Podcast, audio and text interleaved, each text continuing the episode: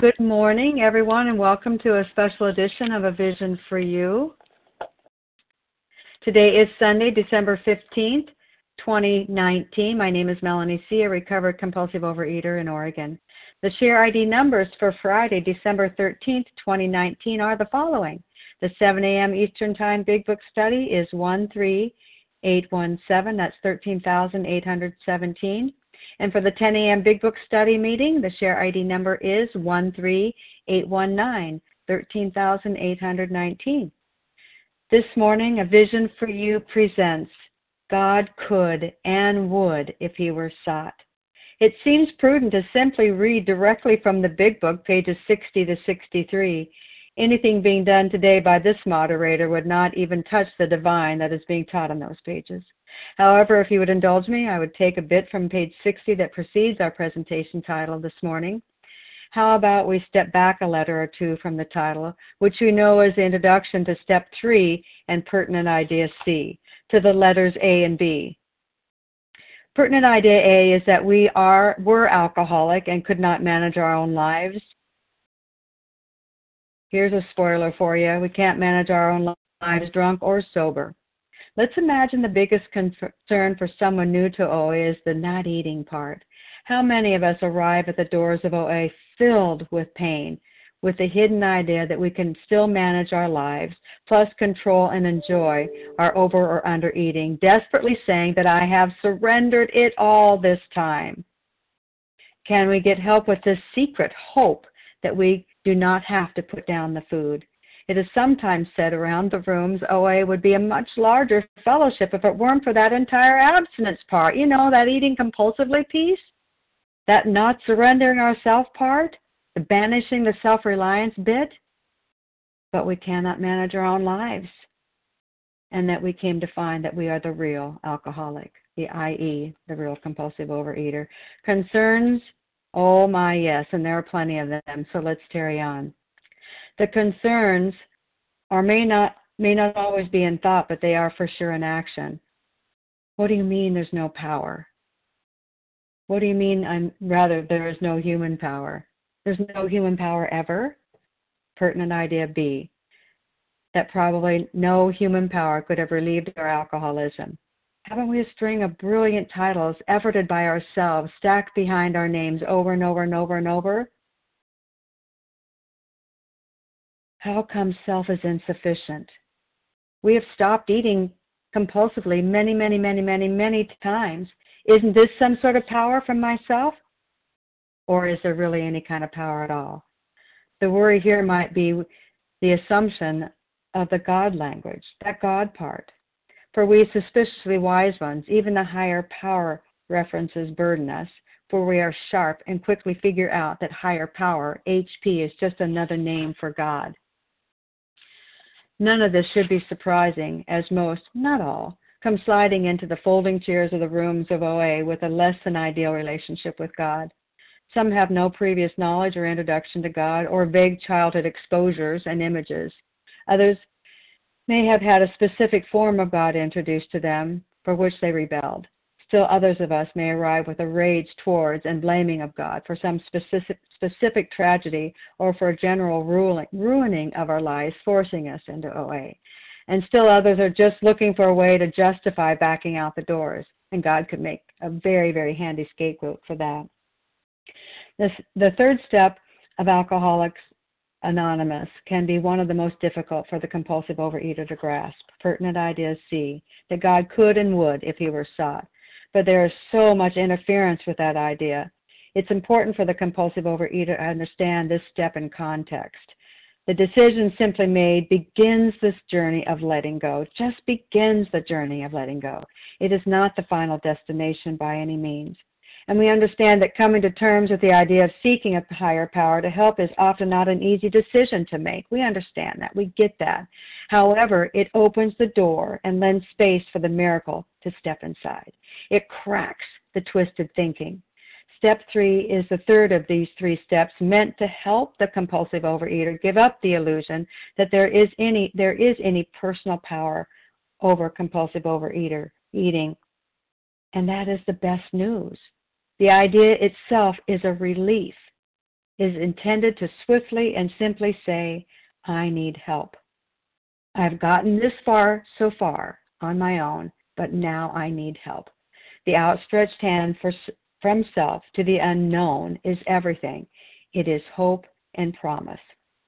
So here are the three pertinent ideas in full. A, that we were alcoholic and could not manage our own lives.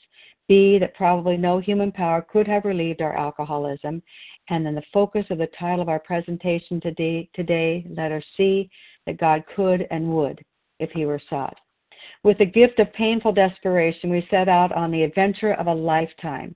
With help, we decided, hallelujah, we decided, this God idea would be the pursuit. It is evident, truly evident, all around, and the most convincing is before us in the lives and souls right in front of our eyes, here in the rooms of Overeaters Anonymous. We could wake up today with every symptom of disease screaming at us, driving, and uh, every disease screaming at us, trying to drive us. Yet, if we cultivate firmly, with help, to wrestle our first thought in disease, to reach out for God, determine in community to enlarge this experience with God, we will be free. With all of this being said, we will hear today from our guest speaker just how this third pertinent idea, this letter C, has been developing in her life. We had to be trans what had to be transformed in her in order for this idea to be utilized. Honesty, open mindedness, and willingness will surely lead the pack. It will be wonderful to listen and learn just how one evolves daily, seeking the God of one's own understanding. We might just find that the terms are not too hard after all. We will be delighted and we are free. So today, please help me welcome our guest speaker, Sandy S., to the line. Sandy is a recovered compulsive overeater coming to us today all the way from the beautiful city and state of Asheville, North Carolina. She is a regular contributor at our Big Book study meetings at A Vision for You. You may have heard some of her journey through the sharing here. And th- so thank you for bringing this measure of recovery to us today, Sandy. For your service, and thank you, Leah, for your service, and all the people that keep the vision line going and that contributed to the convention.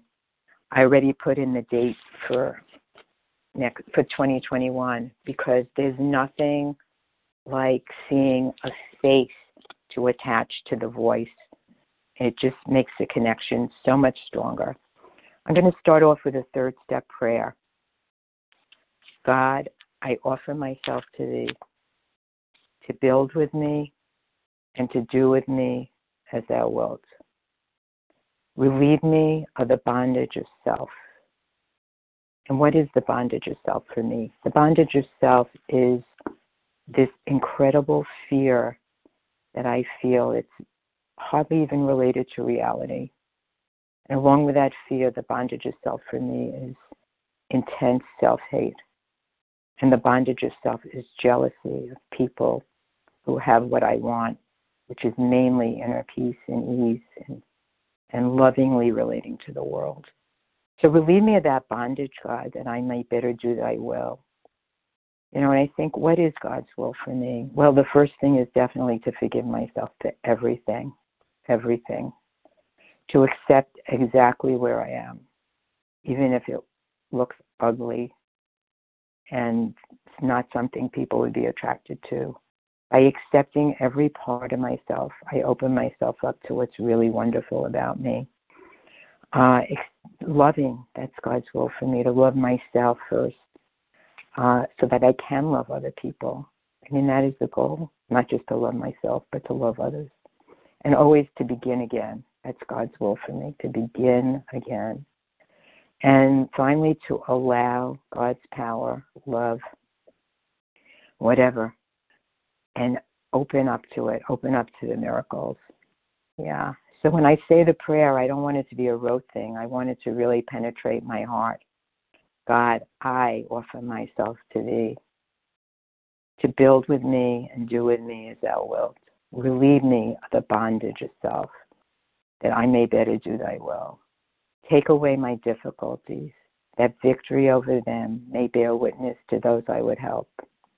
Of thy power, thy love and thy way of life. May I do thy will always. And for me, just two things. One, God is a mystery, a capital M mystery.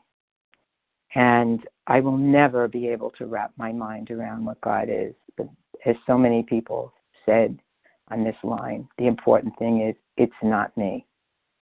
And that is a total relief. So, God's will, in terms of my presentation today, I really felt like when I was thinking about this, that I really want to, if I just penetrate one heart, I will be happy. And it could start with my own heart. uh, I'm going to start with my history. I'll give three examples of God doing for me what I could not do for myself, of my seeking God, and of my finding transformation. And then I'll give three examples where I am actively seeking God, where I haven't experienced yet. And the big operative word is yet the transformation I want, and which I feel is God's will for me. And then I'm going to end with talking about God could and would if he were sought, and what that means, and what does it mean to seek God? I mean, what does that mean in practical terms? So if I don't get to everything, it's okay. I want to really go slow and keep things simple. So, my history. A lot of times I've been questioned by people in vision, am I a true compulsive overeater? Because I don't have any particular foods I can't eat. There's nothing I can't eat. I'm one of that little teensy weensy subgroup within OA that doesn't have one trigger food. It's the first compulsive bite. I wasn't born a compulsive overeater. I was born a normal eater. I became one at the age of 13. But I was born in tremendous emotional turmoil to parents who were in emotional turmoil, to an extended family of aunts and cousins in a lot of emotional turmoil. As a child, I felt loved, very loved, by two lunatics who were insecure and anxious and in constant battle with each other, tearing each other down. They loved me. They wanted the best for me.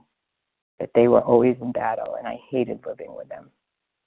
Up until the age of 13, as I mentioned before, I was a very healthy eater, normal. Food was just a normal part of my life. I weighed about 100 pounds. I was short, five two. Everyone in my family and extended family were normal eaters. In fact, eating was probably one of the few things they were normal about and still are. I used to say to my mother, if you could be as healthy as the way you eat, it would be great because I come from a very mentally ill family. Very successful people, but highly anxious. At the age of 13, in one moment, I became a compulsive overeater. I remember the moment very clearly. I was eating cherries. And when I reached full, usually I would stop before, but nope, this time I liked that taste. I liked that sensation. I had one more. And then I finished all the cherries in the bowl.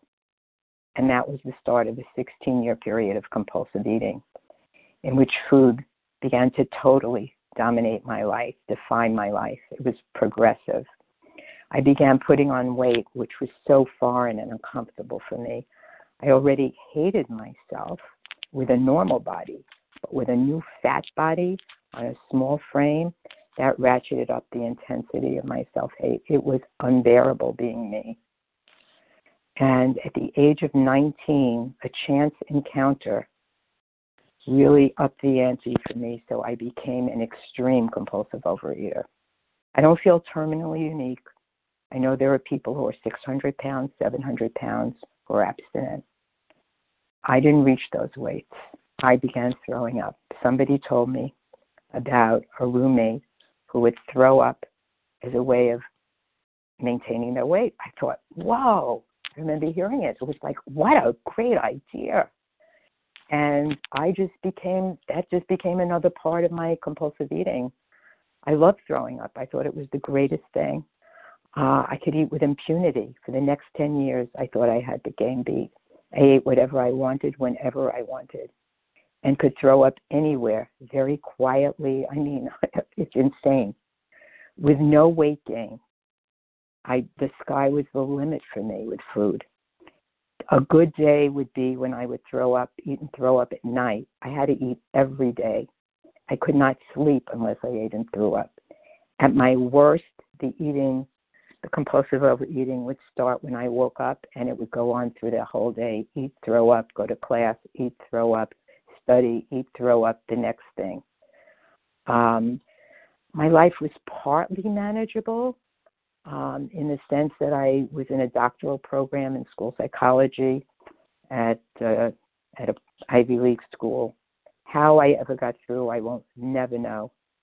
I mean, my disease was so out of control, especially since it was the first time I was away from home. And I just would, the big problem was the money. Getting the money to finance the eating was a big problem, but I was willing to go to any length for compulsive overeating, any length. But then when the structure of school disappeared and I graduated, I didn't have my doctorate, but I graduated without it. It's amazing to me to this day how I, that ever happened. Um, and then I started working and I could not function. And I was fired from a job. And um, I tried to kill myself. It just was too painful to be me. Uh, I took an overdose of pills. There was a gun available. I realized if I really wanted to kill myself, I would have shot myself, but I didn't want to kill myself.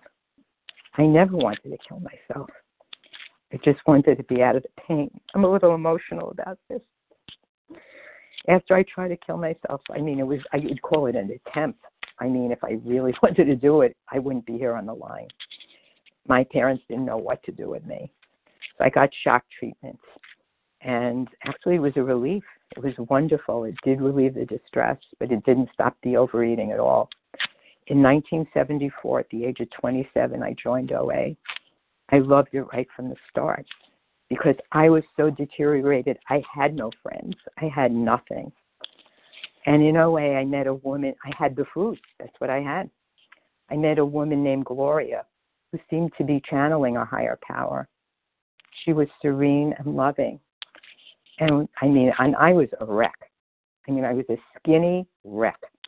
When I told Gloria I only love food, that I had no feelings for people, she said the words that changed my life. She looked into my eyes and she said to me, Sandy, nothing coexists with compulsive overeating. Either you can love people, you can love the compulsive overeating. She says it's either love or food. And her words penetrated my heart. And I felt, okay, I get it. I get it why I don't feel anything for anyone. And a few months later, my relationship to food was totally transformed. I had a spiritual experience on March 3rd, 1976, in which I bodily experienced love. I was hugging a potential boyfriend, and I felt a light go from my heart to his heart. And even as I describe it, I could feel it right now. I experienced love, and I thought, this is the love that Gloria was talking about. And I can either have this love or I can have the compulsive eating. And I chose love. And that feeling of love is so much better than food could ever be. And I knew that compulsive overeating would prevent me from feeling that love. It was a no brainer. I definitely wanted the love. And I'm just going to say something from the big book that I want to read on page 11. My ideas about miracles were drastically revised right then. This was a miracle for me. I thought this was the way everyone became abstinent by having a spiritual experience. Um, I definitely feel God has done for me what I could not do for myself. That my human will had failed, tremendously failed. I didn't want to stop eating and throwing up. That was what was so amazing. I did not want to stop. But now, when I had that experience, I was on a different footing. My roots grasped a new soil. And uh, I put all the energy that I put into overeating into my recovery from that moment. Abstinence and working the steps go hand in hand as the most important things in my life. There is no close second because I know one compulsive bite will bring me all the way back to the deterioration. So one day at a time, I've been abstinent for 43 years and nine months, and it really scares me to even say that. And I do not take my abstinence for granted. Each day of abstinence is a miracle to me. Yeah, I was struck abstinent. I don't know how that happened. I really don't. I was powerless over my experience. But then the 12 step work began, and I wanted to do it. I've always wanted to do it.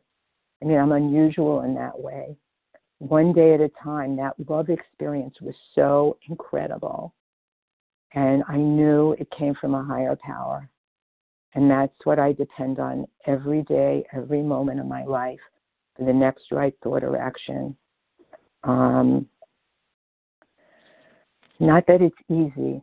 The gift from God has always been my motivation to recover.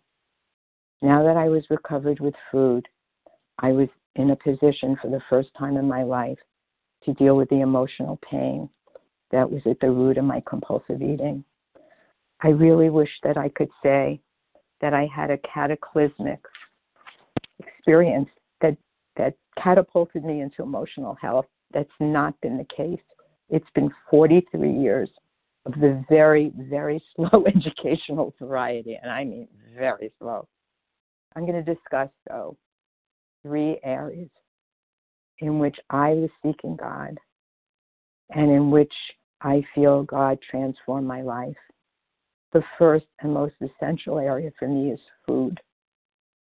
For the first 10 years of abstinence, I was on a very structured and weighed, measured and weighed food plan. I called in my food every day. I brought my scaling cup everywhere. I couldn't care less what people thought. I really couldn't. And then for the next 33 years up until today, I've eaten moderate meals. I did not make this choice willy nilly. I was definitely led by a higher power.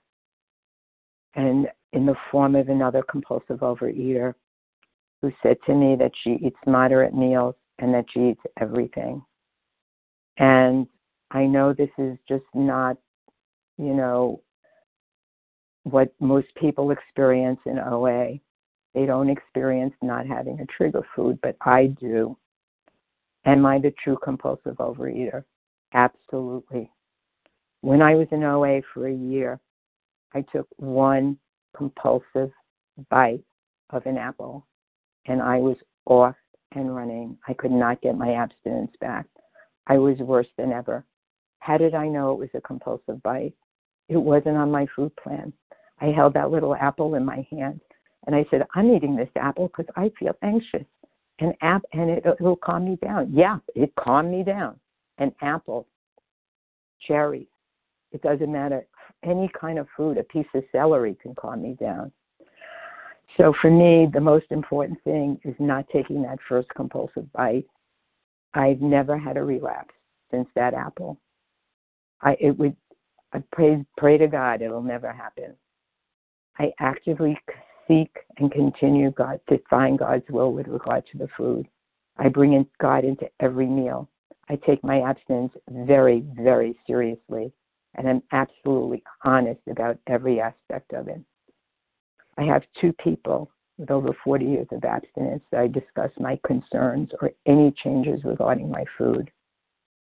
For me, and I know this is not true for most people, but for me, abstinence is the most important thing in my life without exception.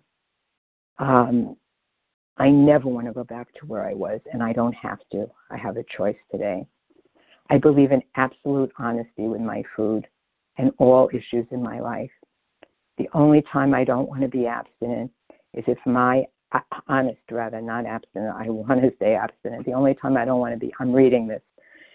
So the only time I don't want to be abstinent again, honest, if you'll hurt others talk about beginning again.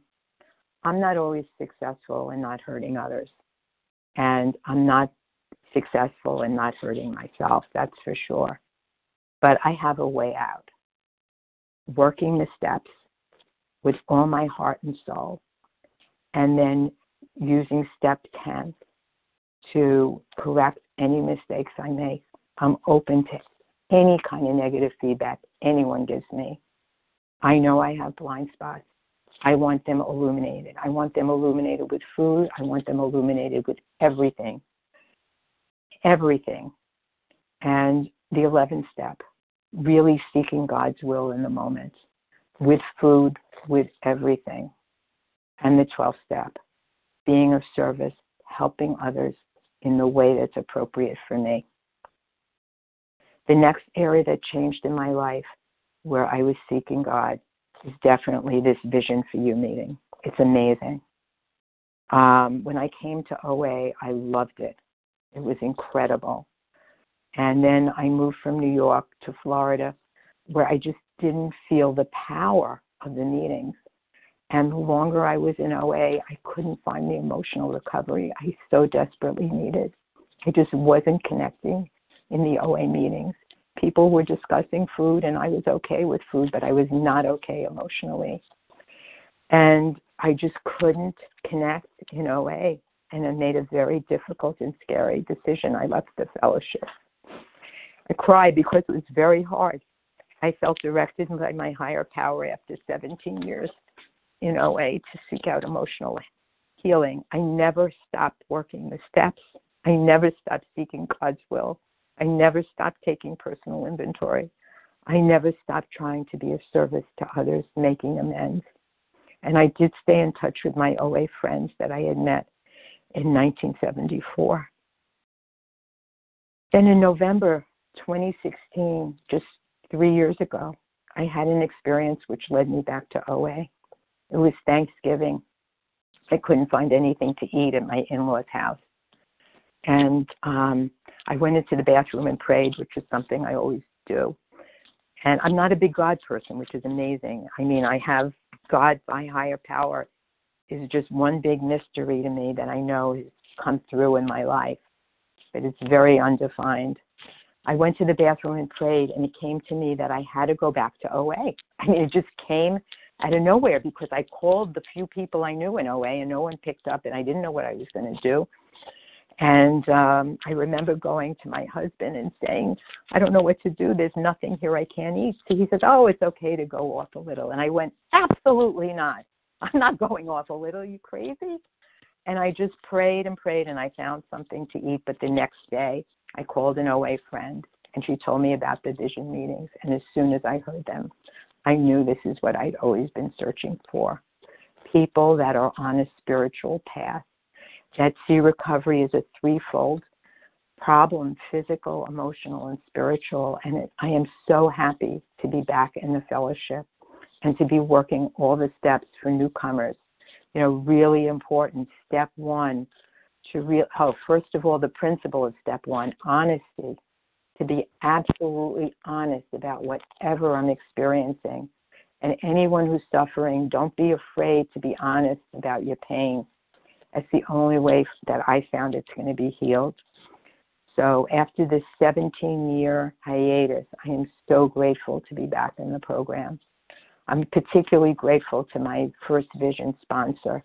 She was incredible. How she tolerated me, I will never know, being the compulsive talker I am. And uh, she guided me right through to the amends. I made amends to every possible person or institution or thing that I harmed. I mean, embarrassing amends, whatever it was. I don't, I don't care. The more embarrassing, the better. You know, I, I feel so much, so good afterwards. Or amends that turn out terrible, where someone gets real angry at me at the amends. I mean, it was, it was crazy. But then amends that really touched my heart, especially with my mom. I want to share this. I didn't think I was planning to, but my mom was mentally ill through no fault of her own but when she was okay, she was great.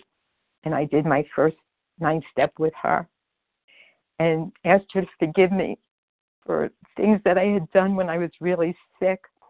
And she said to me, Sandy, I forgive you everything. She said, everything. And that was hard for my mom. And um, that was wonderful. Uh, and my mom died two years ago. And I know my mom if she has any consciousness, would just be really happy about where I'm at. And uh, my first vision sponsor unfortunately relapsed, but now is doing great. And then I got a second vision sponsor to finish up the ninth step with. And now, just for clarity, I, I work with a God squad, but I'm open to anything. If I if I feel it's God's will for me to have a sponsor, I'll see how God puts a sponsor in my life. I feel it's such a blessing to do the steps with such a huge variety of people. I'm amazed. But the most miraculous thing for me is that I'm now able to sponsor people thanks to vision. Before I gave service in different ways, but never able to sponsor. I tried. I was so brutal to people that I always wound up making amends. And even within the vision program, I had problems. I sponsored six people who most of them dropped me after a while, and I had to make amends. And then I found like lucky seven. That's what I call the seventh person. Like never give up. I mean, that's my motto. Never. You know, don't give up five minutes before the miracle. Whereas I previously been very hard on sponsees. That's not the case now. You know, I finally found someone I could help who was just a good match. You know, I take my role very seriously. It's very important to me every step. So before talking with her, I see if I can get in touch with my higher power. And the most important thing for me in helping her is to help her get in touch with her higher power. And also for not not me be the higher power. I'm not her higher power. And she is not her higher power, but she has a higher power within and without that I want her to help connect with. And I've always said to her, the basis of this is honesty. Be as honest as you can. That is the basis of freedom for me. So I pray each morning to be a loving sponsor and to do whatever it takes to be open to God's guidance in terms of best helping my sponsee. I did try to take on a second person. I feel bad because, like, I know other people sponsoring so many people. It was just too much for me. But I am happy to say that while sponsoring this person, God has brought another person in my life that I'm doing the doctor's opinion with. So, food, vision for you, and the steps. And the third miracle in my life is definitely my husband. I call him my husband, but we're not actually married. We're living together for almost 30 years. Um, he said he would never marry me because of my anger. And, um, but I will say this marriage or not marriage, he is my husband. He is my soulmate. He is God's gift to me. Uh, anyone looking for a relationship, um, not only am I a model of like anyone can be abstinent, anyone can work the steps, I'm also a model of God could and would if he would sort in relationships. I really wanted to meet a man, and I did everything I could um, with the steps and with actions to meet someone. And my husband is an incredible example of God could and would if he was sought. I came from a family in which my parents were so mutually destructive I call them the power of negative example. I knew I'd rather be alone than be with the wrong person. I did a great deal of step work around meeting my husband and never thought in my wildest dreams that I would meet someone I was attracted to and whom I loved and loved me and was attracted to me. Meeting my husband was definitely a God thing. And the relationship we have now is even more of a God thing. We had our rough moments. We had three breakups, I mean, in which we vowed, oh, yes, we love each other, but we're not good for each other. We're never getting back together. My husband had an affair, and it was devastating to me. Not that he had the affair, but just that I couldn't give him the love he needed. I knew I couldn't give him the love he needed. Actually, I was happy he was having the affair because he's much older than me and I thought he deserved to be happy. And what happened was, it was pretty miraculous. Uh, he came back. We definitely were not getting back together. I mean, after he had this affair with a very good friend of mine, um, we were not getting back together. And then he had a car accident, which It's a miracle he didn't die. Um, and they cut him out of the car and they said they don't know how he lived. And then we kind of got back together. You know, it was like a God thing. And then I was in therapy. And I said to the therapist, this is after a year that we were kind of back together. I said, I don't know if I should break up with him or not. I don't know if he's the right person. So I brought him to therapy. And this therapist I have is just so tuned in with higher power. And he spoke with her for about 20 minutes and left, you know, the room. And I was alone with him. And she said words that shocked me. She said, He's God's gift to you. She said, You have a rare and very special relationship. And I went, I do? Like, are you kidding? This is a rare and special relationship. And she said, We had unconditional love for each other. Well, that was true. When my husband was having the affair, my friend who was having the affair was told me after the breakup. She said every day he worried about how you were. She said he worried about you every day. So we are back together as of December 15, 2015, which is four years ago today. I knew that we would be together for the rest of our lives. And I will say our relationship after my abstinence, after my recovery, is the most important thing in my life without exception. I love him. I love him so deeply because he's the one person in the world who has supported everything I've ever done for recovery. He is in the trenches with me. While he irritates the hell out of me in some ways, I use my 10 step to get over that. And I also go to page 417. Let me just find that. Here we go. Acceptance is the answer to all my problems today. When I'm disturbed, it's because I find some person, place, thing, or situation, some fact in my life unacceptable to me. And I can find no serenity until I accept that person, place, thing, or situation as being exactly as the way it is supposed to be at this moment. And when I say those words, when I say those words, the first thing that is so hard for me to accept is myself. Very difficult. And it's hard for me to accept those aspects of my husband I do not like. And it's very hard for me, even harder, to accept those aspects of myself I don't like. That's really tough. I will say today, I am happier than ever in being with him, that my love for him grows, just like my abstinence, that just looking in his eyes, his smile, his everything, I just am so, so grateful. I do not feel alone anymore. And what's really incredible is how much he supports my recovery. It's a pain in the ass for him a lot of times. He'll come in to talk to me. I'm on the phone. But he gets it. He gets that the quality of my love for him is so enhanced by my working the 12 steps and by working with others.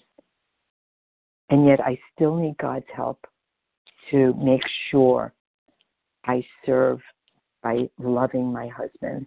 That is a very huge form of service to me. Now I want to discuss the three areas of my life in which I've been seeking God's guidance and which are really just taking a Yiddish expression, the kishkas out of me, um, is like butts. It's emotional mood swings. I do come from a mentally ill family in the sense that they experience incredible amounts of agitation that are not related to reality. On June 22nd, 2009, I felt directed to go off of all my psychiatric medication. I had gone off twice before. I was in a situation where things happened that there was no doubt about it. God was telling me that I was ready. I've been off of the medication for 10 years, 10 and a half years. Uh, I have incredible emotional mood swings um, but incredible emotional growth at the same time. And I really pray, God, if it's your will for me to go back on medication, I will. I mean, it's fine. Uh, I know you don't want me to lead this tortured life. This, I live a life of torture or great happiness. I mean, it's weird. and one of the biggest problems is sleep. I am sleep deprived. I usually wake up at three in the morning, and I'm in prayer. I am I am in prayer at three in the morning after four or five hours of sleep. And what's so great is I have people I can share with in Europe who are up at that time. I have a regular group of people I share with at 3 a.m. And then I'll share with other recovered compulsive overeaters who have problems with sleep. So I'm definitely not alone. And what's so great, and I could laugh about this, what's so absolutely fabulous is that we're all focused on the solution. And we're not in denial about the problem. We feel the whole thing. People have been very incredibly helpful. I've done numerous 10 steps. I said maybe I've done 150 10 steps on why do I have these mood swings? I don't want these mood swings. Should I go back on medication? What do I need to do to sleep? I mean, it's the same thing. It's the same 10 step. It all boils down to one thing I am not enough. And that is my main character defect. Feeling something is so wrong with me. It's a lie. But at moments I believe it. And at other moments I know it's a total, total lie. I am not my worst behavior. I am really my best behavior. And that's the higher power within me. I do believe that God could and would, if He were sought, restore me to sanity. And I seek God's will every single way, day. And there's a part in the big book that is essential for me. It's on page 58. I'm just looking for it in my notes. Let's see if I could find it. Okay, here it is. There are those too who suffer from grave emotional and mental disorders, but many of them do recover if they have the capacity to be honest. I am a hundred percent certain there is not a doubt in my mind that as God has recovered me from food, and I am fully recovered one day at a time from food, He will recover me emotionally. Um, I am incredibly angry that I have emotional mood swings that have almost nothing to do with reality. It's biological, it's in my cells, just like the compulsive eating. I think I have an allergy of the body for emotions like I do for food. And that twist, that mental twist. And um and so what I have to do is accept. Acceptance is the answer again to all my problems. When I am disturbed, it's because I find some person, me, some fact in my life unacceptable to me, and I can find no serenity until I accept myself. I want to speak to anyone out there who hasn't been able to get abstinent, who's been in the program for years and years and years. Do not give up. Start again. Start again. I really believe we are all connected with God and that God is even more connected with us in our worst times and we just don't know it. So don't think because you're eating that you're not connected. We're all connected. That's the way I view it. That's just my view. Um, because the most difficult fact for me to accept is not others, it's me. And I know once I accept me, the judgments about everything will be eased, and they are being eased. Um, acceptance is the only, only, only uh, way to honesty and acceptance. Okay, another area in my life, I just want to make sure that I'm going to have time for how I want to end. I'll just go quickly.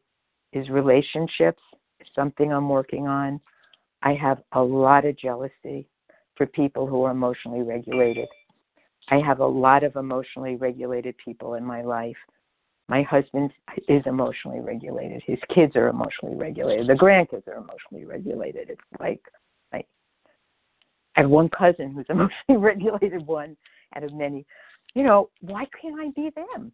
Like I want, I don't want to be me. I want to be them. I want to be these emotionally regulated people. I'm getting over that.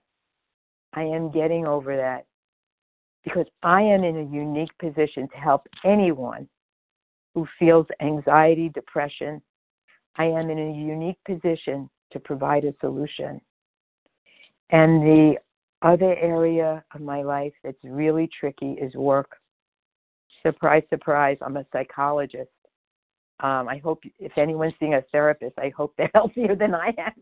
But um, I stopped working when I went off the psychiatric medication. I loved working. I was a school psychologist and also did therapy. And it was so healing for me because I was thinking about someone else beside myself. But when I went off the medication, I just could not function at the level I needed to. So I, I retired early. And I've always wanted to go back to work as a psychologist. And and I've tried different things, but last year, as God would have it, somebody was seeking a sponsor, and she was a therapist, and she's been helping me for the last year go back to work. So I've been doing therapy, and everything has fallen into place. The insurance, I'm on every kind of insurance panel you can imagine. I did not do that. God brought my insurance person into my life. God brought this person who is sort of like my supervisor from OA into my life. And God brought my clients into my life. And I pray every time before I have a session that I'd be of help and that if God doesn't want me to be doing this, to let me know and I'll stop.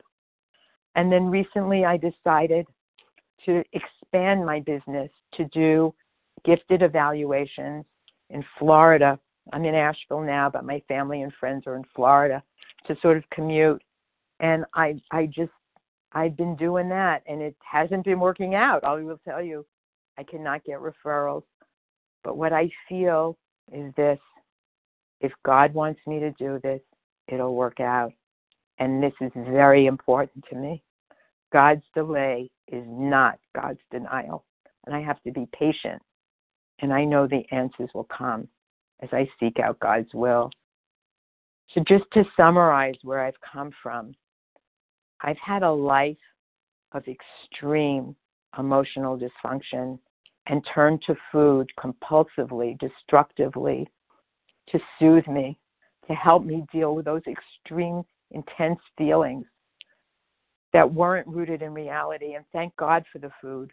And thank God for recovery. And thank God for recovery in every way physical, mental, emotional, and spiritual. It's there for all of us. I am a testimony to that. I think a big thing for me I love is the line from the big book when confused or doubtful, we relax and take it easy. You know, that is the last thing I ever want to do is relax and take it easy. I just want to get in there, you know, and and and and do things, you know. And another thing I love is from uh, that acceptance chapter, you know, the story 420 Acceptance is the key to my relationship with God today. I never just sit and do nothing while waiting for Him to tell me what to do. Rather, I do whatever is in front of me to do and leave the results up to God. NATO, not attached to outcome. However, it turns out, that's God's will for me.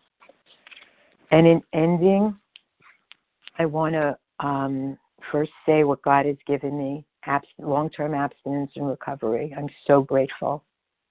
So, so grateful. God has given me this vision fellowship.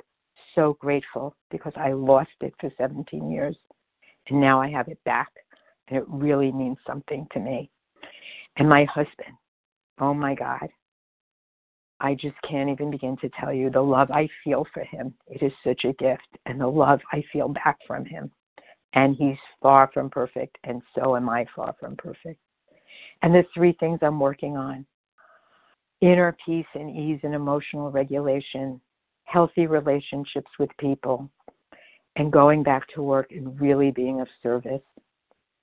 I just want to end with explaining what that means to me. God could and would if he was sought. It means that no human power can relieve my compulsive eating or my emotional disorders, which I need relief from. I need relief from both. I never had any doubt that my compulsive overeating was the solution to my emotional problems. I never thought, oh, I have an eating problem. I knew that was not the truth. I knew just for me, I would hate myself so much that I felt I would burst out of my body. And the only thing that helped was eating. And then it was eating and throwing up. I was powerless over that. I have no doubt that just as there was a spiritual solution to my eating, and there is a spiritual solution each day, there is a spiritual solution to my emotional problems. That is step two. Do I believe in my heart of hearts, not just in my head, but in my heart of hearts, that there's a power greater than myself that can restore me to sanity? Absolutely yes. How could I not believe after telling this story? So I seek God's guidance in my third worst moments. That's the third part. That's the seeking. I'm very practical. What does it mean to seek God's will? I don't want to know in the abstract. I want to know practically what does that mean?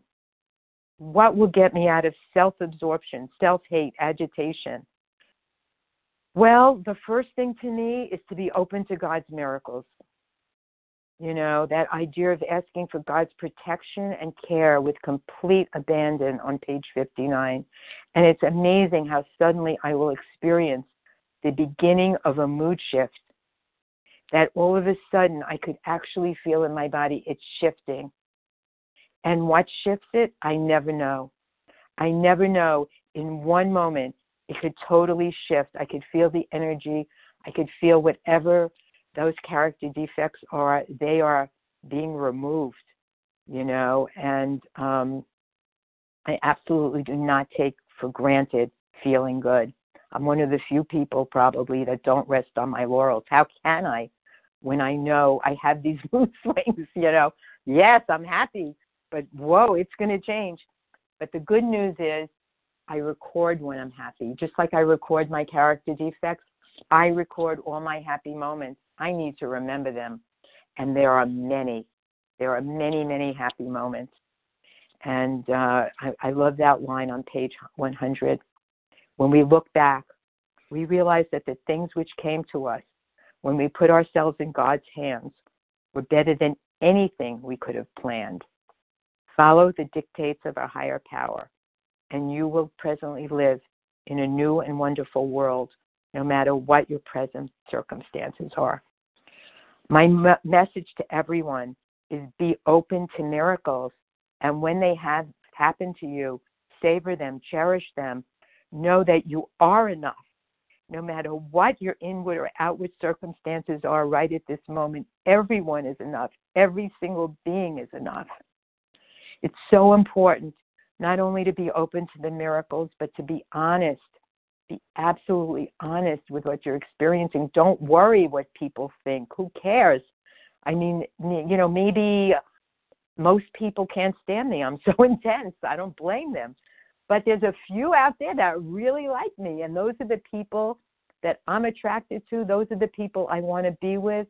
I need to be honest about who I am, authentic. And if you don't like me, that's okay. God will provide the right people in my life I cannot be afraid to be authentic. It's very important. And mostly, I have to be open, open to feedback from my fellows, you know, about things I need to change within myself. And all, more than that, I mean, I'm very open to what I need to change about myself. What I need to be open to is what's good about me, what's wonderful about me, what's wonderful about everyone, because that's what heals. I think the underlying character defect, underlying everything, underlying my misery, underlying the food, is that feeling that I am not enough. I am hopeless. I am helpless. I am worthless. And it's a lie. Anyone feeling that now who's into the food, it's a lie. Everyone, every one of us is enough. And if I could just get that into my heart, I would be pretty recovered emotionally. I'm hoping it happens. So I'm going to end with the step seven prayer. My Creator, I am now willing that you should have all of me, good and bad. I pray that you now remove from me every single defect of character that stands in the way of my usefulness to you and my fellows. Grant me strength as I go out from here to do your bidding. May we all be abstinent today May we all be in touch with our higher power today. And may we all know in our hearts that we are all loved and are capable of loving. And with that, I pass. Sandy, thank you so much. Just passionate, true surrender, and the hope of recovery in this in this disease. I uh, I thank you very much from the bottom of my heart for offering so much of yourself today and your story and the journey along the way that that describes beautifully beautifully the miracles that abound as a result of following these steps to the depths of despair, to the, the moments of hope and the work that we do. You know, price had to be paid. Thank you so much for this presentation this morning. The lines will now be open for questions for Sandy. If you have questions this morning, please unmute your phone by pressing star one on your phone keypad. Offer your first name and the first letter of your last name, please. And then once you've asked your question, please immediately press star one again to mute the line so it's nice and quiet for the recording. We want to make sure this is archived in its brilliance. So if you want to, give me your first name. I'll take it down. Donna yeah. Elise N. Hi, Elise N. Elise. Elise, hang on just one second. Donna, what was the first initial of your last name? It's G. G is in grateful. G is in grateful. Got it. Elise, what's the first initial of your last name? N. Thank you, Elise. The next person that has a question? Irene. Irene B. And I hear an Elizabeth that's very faint. You might want to crank up the volume a bit. Elizabeth, would you give me the first initial of your last name?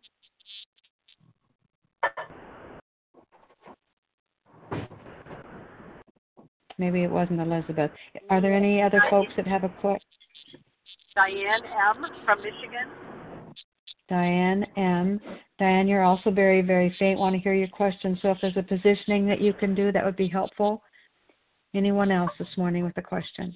Nia B. Nia, maybe that's who I saw. Nia, you were very, very faint too, Nia. So if we can reposition as well, maybe when folks press star one, that might help as well. Is there a last person before we move on to the first ask question? Sam S. Sam S. Okay, let's go with this lineup, okay? And everybody else, if you would press star one, we hear some dishes in the background.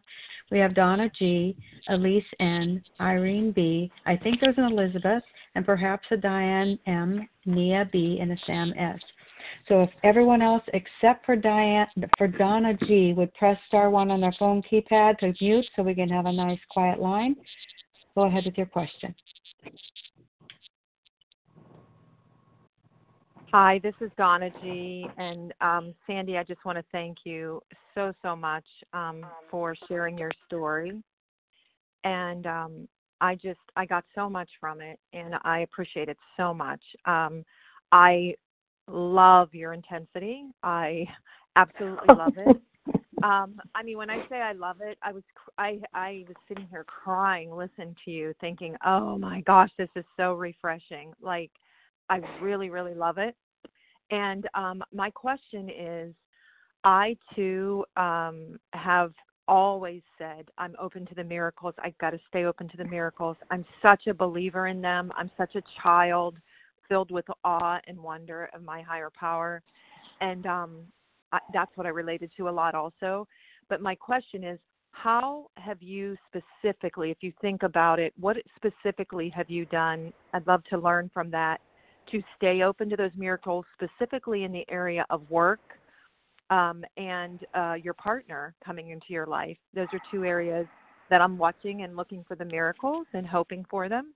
And then also to how did you know it was God when those when those came in those two areas? I'd really appreciate your feedback on that. Thank you. Okay. So if I understand the question, it's like how do I work how do I stay open to the miracles with work and my husband and um and how do I know it was God? Okay.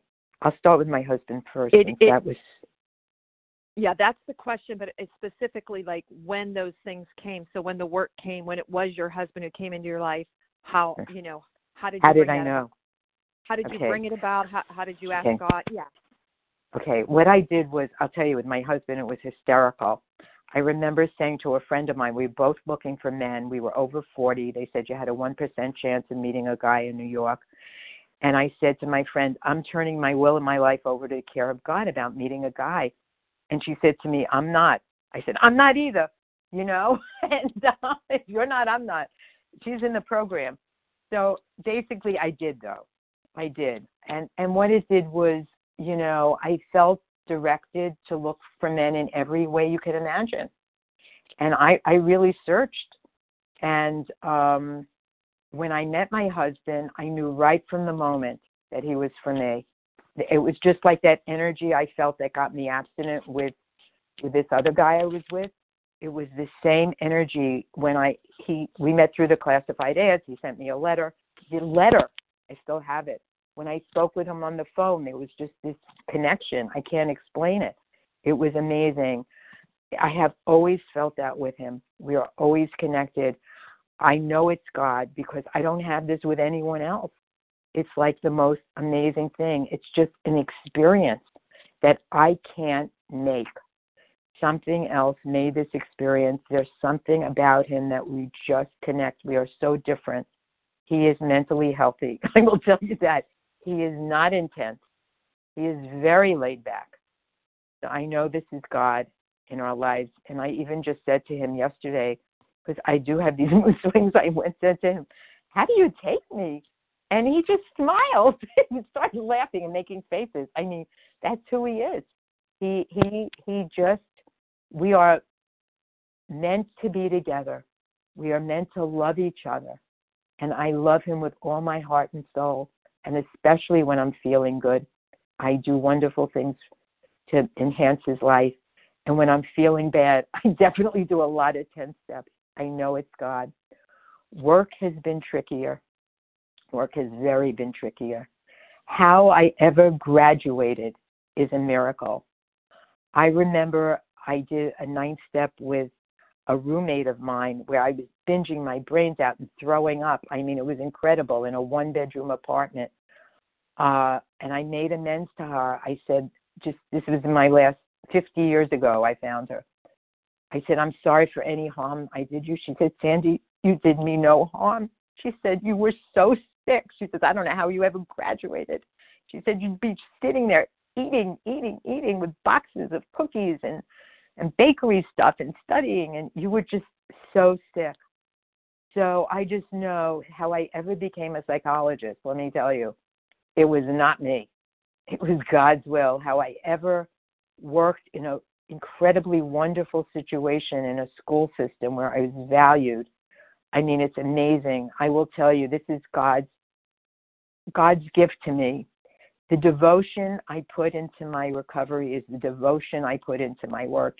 It was like every kid was my child. I don't have children. I would pray when I would work to just be a loving presence. And um, and then when I had to leave work, you know, I, opportunities would just fall into my lap, just like the way I know it's God, just the way this person looking for a sponsor happened to be a supervisor for people that are therapists. I mean, like, how does that happen? There are 4,000 people or however many thousand people in Vision. How did we happen to connect? It's the serendipity of things. And then the latest thing with the gifted testing. I mean, this was really crazy. My cousin said to me, oh, my grandson was tested for gifted in Florida. And I thought, wow, I could do that and I could go back to Florida and see my cousins and friends. And, you know, I don't know if it'll work out. I mean, that's how, you know, God's will for me to explore it or whether it'll actually happen, I don't know. But the whole thing is, what's the next right step? What's the next right step with my husband? What's the next right step with my work? You know, God, show me you know, and I really wish, I'm sorry if it's such a long answer, Donna. It's, I really, really wish with all my heart that God would just give me a little piece of paper that said, Sandy, do one, two, and three. I would do them. You know, so how do I know God's will? I just have to be quiet and to the best of my ability, just try and feel what it is. And and just do that thing on page 420, the next right action, and let go of the results. That's it. Thanks so much for Donna for your question. Thanks, Sandy. Thanks. Elise N, your question is next this morning, and then Irene B will come after you. Hi, this is Elise N. Thank you for your qualification. I think the first thing I have to say is that I'm also have a mental illness. I'm on medication, and one thing is that um, this it's a, it's an outside issue from from OA, and don't not advise anybody to feel like you know, you're not depressed, go off medication because you hear somebody's feeling good in program and they did it. because I know people that have done that, and I'm also a therapist, so I've, I've had have that hap- have seen that happen, and people get very sick. Um, but uh, my question is, I've just started to. Uh, I've just been stepped up again. I've been in program 30 years, and I'm looking for sponsors. Um, how do you find people? it's I put my name out there. Um, there's a lot of people in Vision that put their name out there, and I get people calling. You know, I, I give a certain time. They call. They want a different time. How do you find people that you know that really are ready and willing to be sponsored? Okay, thank you very much for the question, Elise. First of all, thank you very much for what you said. I really appreciate that and wish I had said that in my in my talk. That it was very it's it is an outside issue. Um, mental illness is an outside issue. Medication is an outside issue. It's a part of my story that's vital. I have a lot of shame, more shame around the mental illness than I'll ever have around food. Um, and that how to tell my story with that part in it and for it not to be an outside issue. You know, I just have to ask God for discernment. I want to say two things. One, I was very scared to tell people that I have no trigger foods because I was afraid that somebody who has an allergy to sugar, to flour, to whatever, to dairy, will suddenly think they have no trigger foods. No, this is a very individual program. It's the same thing applies to the emotional well being. We all have our own individual program. And to really ask God for help in determining how to shape your individual program. You know, I really feel the higher power directs me for my program. In terms of finding people to sponsor, I'd say the biggest thing is keep looking. You know, I would say share on the line so people get to know you and put your name out every single day until you get I mean this is just me. I'm I'm such an intense person. Until you get the person that's the person you're meant to be with. And then I would write down the names of new people. I would listen on the line to people who's in trouble and just trust. You do the footwork, God will find you the person. Just be patient. Just be willing to do the footwork. And then the hardest thing, hardest of all, is to let go and let God. Thank you, Elise, for your question. Irene B., your question, please. And then if there is an Elizabeth, she will be next. Good morning. Thank you so much for your service. Oh my gosh, thank you for your beautiful share. I feel like you were describing me the whole time. Oh my gosh. I everything you said resonated so very strongly. And my question to you is um, with regard to the self-loathing, self-hatred, self-rejection. Uh, I, I feel like I'm rotten to the core, and I know all of that is irrational. There is no rationality. There is no reality in those assessments. That comes from an early childhood of trauma. And I'm trying to overcome that. And I've worked the steps, and it's like, can you tell me some of the things that you have done through your recovery to help you overcome that intense need for external validation to offset the self rejection because and and I feel like nobody likes me. I'm too intense and it's very difficult for me to be authentic. So it's like I'm, I mean it's like everything you talked about. It's like how did you do it? Tell me how you did it. So I can follow in your step footsteps. And with that I pass. Thank you so much. Thank you, Irene. I really, I'm laughing. I am actually sitting here laughing, which I will tell you, humor definitely helps me because I'll never forget. Um, I was at this program. It was like a residential health program. And this guy comes up to me after a week and I was really, I really like this guy. And uh, he says to me, I don't know wh- why he felt he had to be so honest. He says, I want you to know I am deliberately staying away from you. He says, because you are too intense. He says, stop being so intense and I'll be friendly with you. And I looked at him and like I thought like shit, if I could stop being intense, don't you think I would have stopped it years ago? I mean, this is something I am powerless over. And I, I really do the self hate as a character defect. I I I do a ten step on it and um, there are many things I do outside of the program, outside issues, so feel free to call me and I will discuss every single one of them to you. I pray, I will say something though that I don't think is an outside issue, that it's about physical health. I'm not sure if it's an outside issue or not. I mean, I'm I'm really pretty I really I'm pretty straight and narrow about guidelines.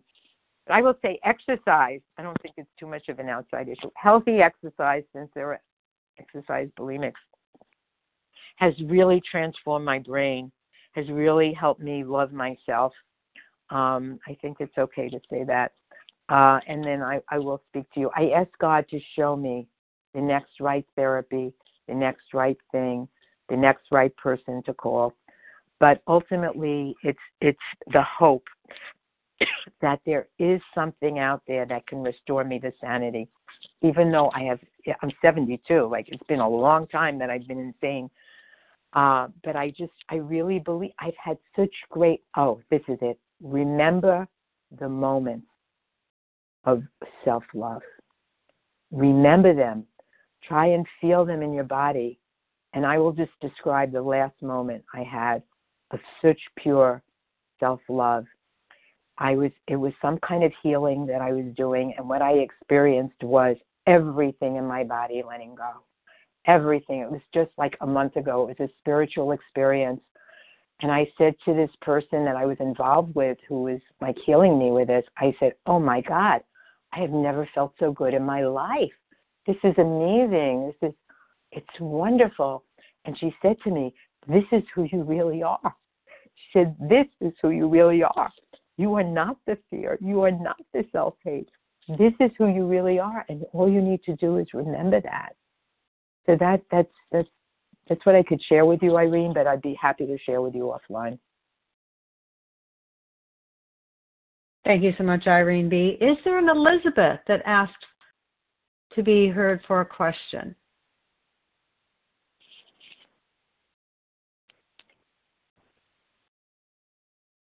Then let's just move straight on to Diane. Diane M., your question, please.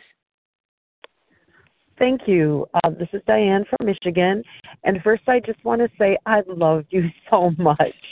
Um, you are the first person that talked to me in vision. I put my name out there as a struggling relapser, and you called me back. And um, you have helped me in ways that I can't even begin to thank you for. Um, so I wanted to say that first. But my question for you this morning is: it, Could you be a little bit more specific about what you like, the logistics of what you do um, for your uh, 11 step for prayer and meditation? With that, I'll pass. Thanks. Yeah, I will be. First of all, thank you so much, Diane. This is what heals me emotionally. Hearing that I've been, I've helped somebody else I can't even begin to tell you. I just need to open up to the fact that I have value. Not that I need external value, but to know I have made a difference in people's lives. The 11th step. At night, I do, I actually write it down. I'm a very structured person. I write down constructive review. At one point, I did it on an app, and that was good but I, I just don't like that whole texting thing. So I just write it down and I write it down very um, simply, like R, resentment, S, fear. Um, I find resentment and fear are the two things when I'm constructing, constructively reviewing my day that I really need to focus on. Um, and then I focus on what could I do better. And last night like I knew what what I could do better a lot of times is not try so hard, you know, or value myself or or things like that.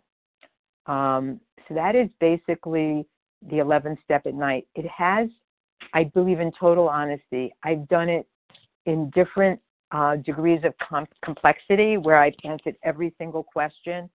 And for now, I'm not doing that. I'm just really just focusing on those three things resentment, fear, and what I could do better. Um, that seems to really penetrate into everything else. And every morning, I wake up and I do what's called Upon Awakening. I just write OA on Awakening. And um, I, I actually I do something a little unusual because I'm a little bit of a maverick. You know, I'm on, on awakening.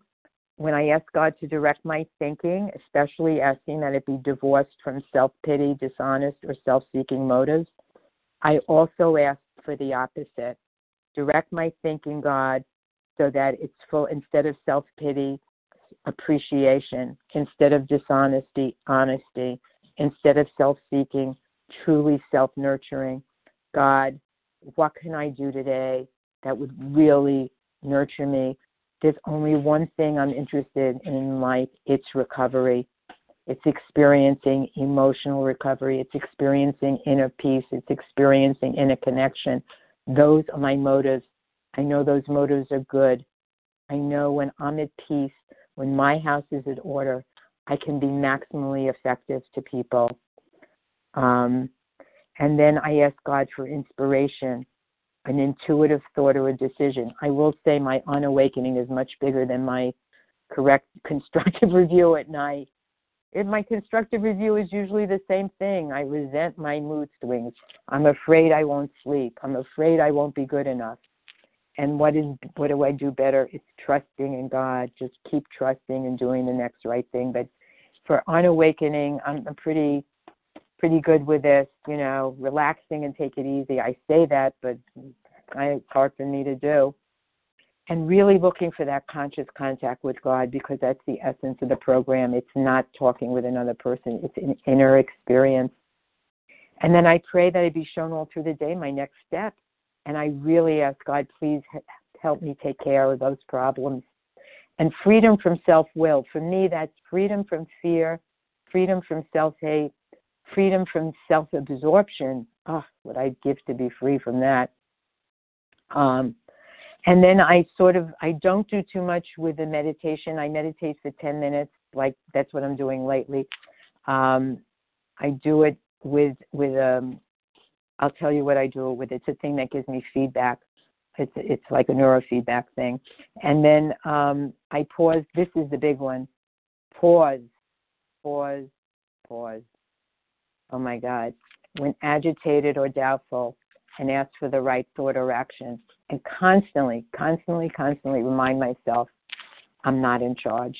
There is a higher power in charge, and I can count on God. And uh, and then basically it goes into faith without works is dead. So into action. So that's what I do, and I'm very serious about this. And that I pass. Thank you so much, Diane. So the question, Nia B, your question, please. And then Sam S will come after you. Press star one, Nia B.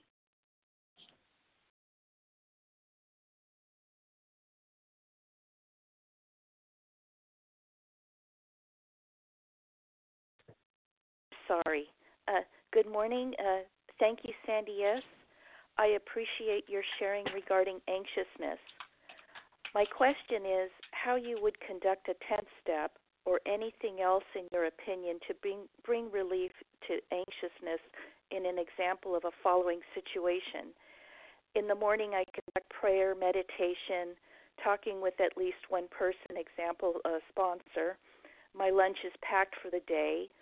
Then I go to work, get in the work car, and there is uh, unexpected traffic jam. I know I'm not doing anything wrong, but the anxiousness is so overwhelming that this situation is messing up my planned day that I reach out to eat my packed lunch in the car earlier than planned. Um, for these unexpected situations like these, um, for the anxiousness and wanting to reach for the food, is there anything um, you can add or insight? Thank you again. Yeah, you know, Mia, um, First of all, I'd put your lunch in the trunk. I'm very practical. Put it where you can't reach it. You know, that is number one. Uh, anything I could physically do to give myself comfort. The other thing is what's always helped me with the abstinence is when I get anxious, I think, what do I really want? And what I really want is to feel calm. I don't want to feel anxious. And the food, while it will relieve the anxiety in the short run, will make me more anxious in the long run. So, what I would do is a 10 step. You know, I would do it. Um, I would do it, you know, what I would suggest if you think a situation is going to be difficult to do it beforehand. But with the anxiety, this is my 10 step. I usually it's a resentment or a fear, but I'd say 90% of the time it's a resentment. I resent that I have this anxiety. It's so out of proportion to reality. For you to have so much anxiety, there are there are so many other people in traffic. I mean, are they all sitting and eating in their cars? No. There are some people that are handling it normally. So I know that there is some kind of way to handle this normally. So I resent that I have so much anxiety, and then I just take it through this, the steps. It affects my security, self-esteem, etc. And then I say the sick man's prayer for myself and the way I relate to my anxiety. You know, uh, in your case, I would be relating to my anxiety by eating, which is making it worse in the long run. Good in the short run, bad in the long run. And, um, you know, after saying sick man's prayer, the big thing in that is how can I be helpful? What would truly help relieve the anxiety? Really acknowledging I'm powerless over it. You know, really seeing my part, you know, the four parts selfishness, dishonesty, self seeking, and fear. And getting into the fear that God will never, what is the fear? I'm not doing the right things so that God can remove the anxiety. And, you know, I'm relying on my finite self and and somehow or other when i ask god what would you have me be? Always for me the answer is honest that i'm experiencing this intense anxiety. And then what would god want me to have be? Trusting. You know see what comes up for you. See, and then miraculously even if the anxiety isn't relieved in that moment you can trust that something will happen and the anxiety will eventually be relieved I would say to really pray to God for you to know in your heart of hearts that there is a solution. It's not food. So when you have these anxiety attacks, you just use them. Gift of desperation, God. Use them as an opportunity to reach out to God. No matter, even if you're an atheist, I don't care. Pretend there's a God. And what would you say to that power to help you? That's it. Thanks, Nia, for the que- oh, thank, thanks, Nia, for the question. Sam S, your question now, but I wanted to let folks know too before she posted her question that we can open up the lines if there are any other folks that would have a question for Sandy this morning right after Sam. Sam, go ahead. Thank you so much, Mel. Thanks for your service. And Sandy, thank you so much for that honest share. That was so beautiful um, and honest, honest, honest. Um, the question that I have for you, uh, one of the things you said this morning was God's delay is not God's denial, and I thought that was so beautiful.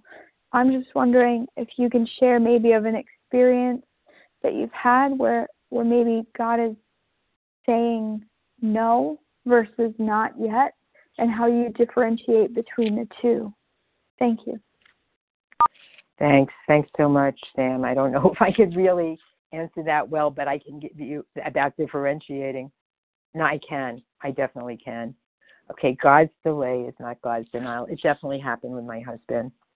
I so wanted to meet a man. You can't believe it. I mean, I think as soon as you know I got into boys, I wanted to meet someone and have a boyfriend and um I didn't meet my husband till I was one month short of 43 and that was a big delay and I I I look at him and there are so many other guys who have accomplishments, who have skills he'll never have, who can do so many things he'll never do. But he is the person for me.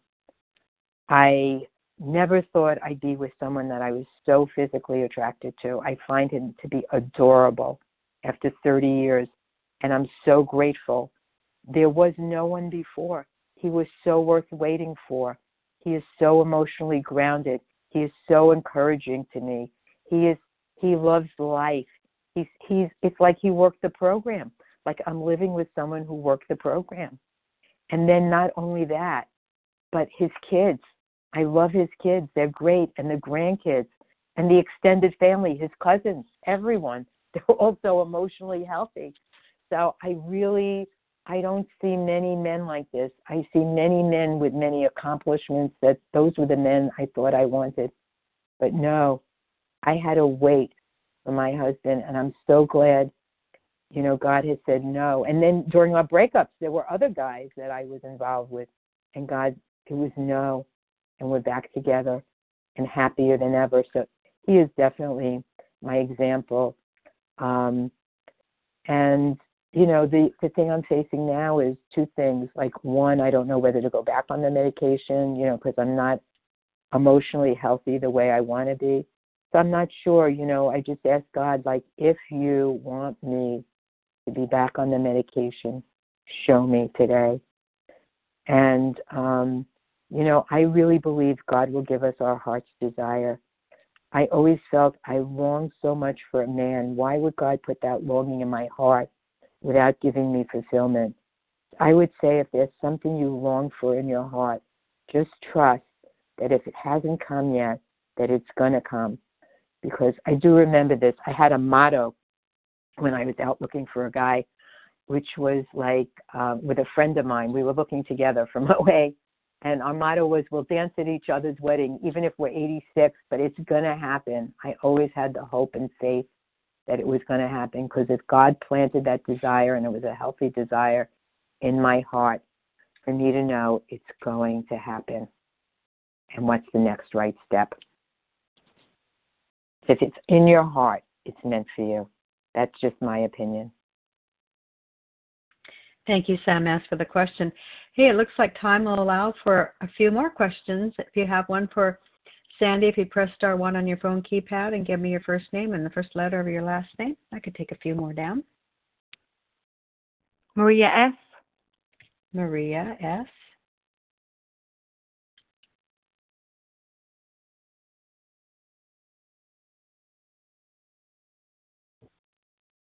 Anyone else with a question? Hi, this is Carla H. Carla H. Yes.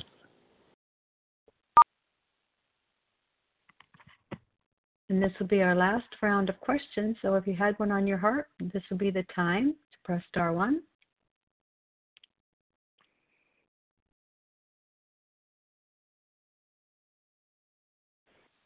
Okay, we'll take it that all minds are clear of questions, and certainly you'll have Sandy's phone number at the end of the meeting. You might want to pose it then.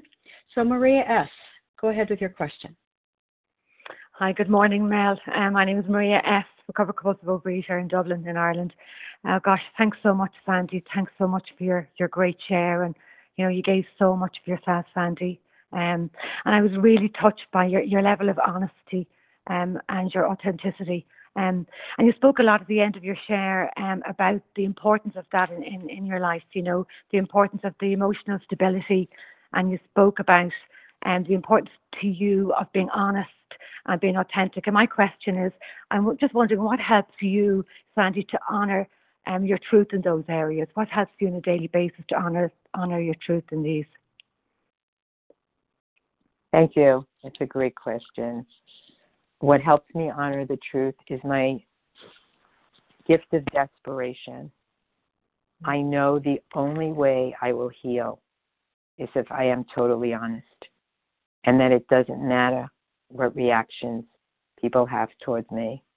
I mean, basically, I don't want to be toxic to other people, but if someone and and if someone finds me too intense or too much, I will lower it. I will, you know, lower my degree of honesty to fit the person that I'm with. And I, I do look for signs about who can take it and who can't. And it's very important for me not to be hurtful in in going about my recovery. Um, I think the recovery is so important, and in my opinion, people relapse because they're not honest, that they're afraid to be honest, that they're afraid to tell somebody what they're experiencing, that it's too much for the other person. You know, I, I would encourage people to trust that if it's too much for someone else, that they will set a healthy emotional boundary or they'll tell you. You know, people have told me I'm too much for them by by leaving my life. You know, and I honor that. When somebody just drops out of my life, I don't in the past I would have run after them. Not anymore. I know when somebody I'm too much for someone, but I'm not willing. Oh, and someone said something that was amazing. I just heard it on the line because uh, I look for spiritual things everywhere. And this was an amazing thing I wrote down that um, if I'm with someone, you know, who just can't be with me, then just they're not the right person for me. And it's okay. And maybe there are very few right people for me. I'm not sure. But um, very important for me to be authentic and very important for me to not be devastated when somebody drops out of my life. You know, for me to know that if I stay on this path, God will bring the people to me who not only love my honesty, but grow from it. There's a little subset that actually grow from my honesty. I don't think that I will ever have appeal for a lot of people because it's just too painful for them to hear me. But it's a pain I need to share. But on the other hand, I also need to ask God to help me with the honesty. I've been overly honest.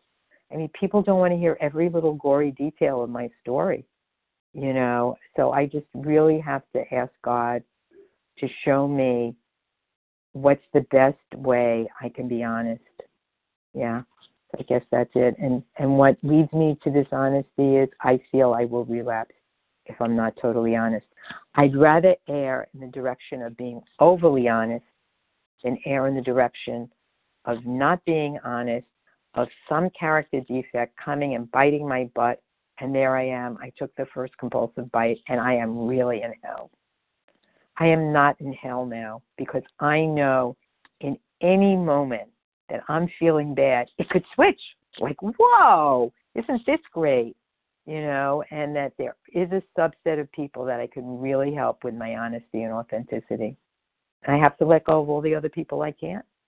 It's okay. They will find their their people. With that, I pass. Thank you, Maria F. Carla H. Your question today, and that will be our last question for Sandy this morning. Hi, this is uh, Carla, and my question is, um, I guess, just some advice or some input or whatever on how do I um, begin to really open up in therapy when I'm having a difficult time with trusting the company that I'm seeking um, therapy with? Um, because I work for this specific company, and I'm having really a lot, lot of trust issues because of things that may go in my record or whatever because I work for the company. So just having a lot of trust issues around really opening up what, what's wrong with me. Um, they did prescribe medication for me, and I don't know. I'm just having a lot of trust issues, and I can't go outside right now because I'm on um, my husband's um, benefits and because um, I fell at work and off work now disability and all this stuff and just really being mistreated around um, that area of, falling. So just don't know how to really open up to them because I don't trust uh, them. Because just one moment, yeah. please. I this is Melanie. Since therapy and medication is an outside issue here, is there any way that you can pose your question that would be related to the 12 steps in the topic that we're speaking about today in step three. If not, we will probably have to pass on your question as as an outside issue of therapy, and you could call her privately. Can I just help uh, her well, reword it? I guess I I can. Oh, sure. Yeah. Okay. We need to be very, very careful that it is completely a, a big book focused 12 step response. Okay. Okay. I would say this when indecisive, you know, on page 86, uh, when, you know, I would face it is you, you have some indecisiveness with a particular issue without getting into what the issue is, that you're not sure how to proceed. And the first thing I would ask you, and you don't have to answer, is where you are in the steps. You know, and wherever you are in the steps is fine, but to really, you know, be where you are working with a sponsor and to really discuss this issue with your sponsor and to really get quiet and ask God for direction. I really like this on awakening thing, especially this part um, under it says here we ask God to direct our thinking, and under these conditions, we can employ our mental faculties with assurance. For after all, God gave us brains to use. Our thought life will be placed on a much higher plane when our thinking is cleared of wrong motives. And it sounds to me like your motive is good. You know, you want to be healthy. So you ask God for inspiration, an intuitive thought or a decision. You relax and take it easy. And, you know, I also hear like a 10 step issue here. You know, you're fearful, you don't know how to proceed. So the 10 step is, you know, why do we have the fear? What are we relying on? Our finite selves rather than infinite God. And you ask God to remove the fear that you have and direct your attention to what God would have you be. And you get really quiet, really quiet, and ask God to show you what He would have you be. And then what's essential is in doing the 10 steps is you share with another person. And in the sharing, you will get, if you don't get direction, then it will come. To rest assured, every single problem, whatever it is, we are blessed to have the 12 steps to work on them. If in an outside issue problem, we have the 12 steps to work on them. If it's an issue in the program, we have the 12 steps to work on them. And I really appreciate Melanie setting boundaries because one of the best things in OA is that we really keep it about OA. And this has been a very tricky um, talk for me because I did bring in outside issues and I was very concerned about how to do it in a way that wouldn't take away from OA recovery. And I think the way to do it is to recognize I won't always be perfect in it. I may stray a little. It's okay somebody, if I'm not able to set up the healthy emotional boundary, somebody will. And to really see the value in that, the value in how we apply the traditions to this vision meeting. And with that, I pass. I want to say how grateful I am to have this opportunity, and I hope I've helped somebody. Thank you I've again. yeah, yeah, that's what we're doing, right? Yeah, that's absolutely what we're doing. And thanks again for your presentation this morning. We're very grateful for that. The share ID for today, Sunday, December 15th, 2019, is 13824, 13,824, if you'd like to go back and listen to that today. We will now close with the big book, as we all as we do every particular Sunday on page 164. Our book is meant to be suggestive only. So let's get started with that as we close out this morning. Our book is meant to be suggestive only. We realize we know only a little. God will constantly disclose more to you and to us. Ask Him in your morning meditation what you can do each day for the man who is still sick. The answers will come if your own house is in order, but obviously you cannot transmit something you haven't got. See to it that your relationship with Him is right, and great events will come to pass for you and countless others. This is the great fact for us. Abandon yourself to God as you understand God. Admit your faults to Him and to your fellows. Clear away the wreckage of your past. Give freely of what you find and join us. We shall be with you in the fellowship of the Spirit, and you will surely meet some of us as you trudge the road of happy destiny. May God bless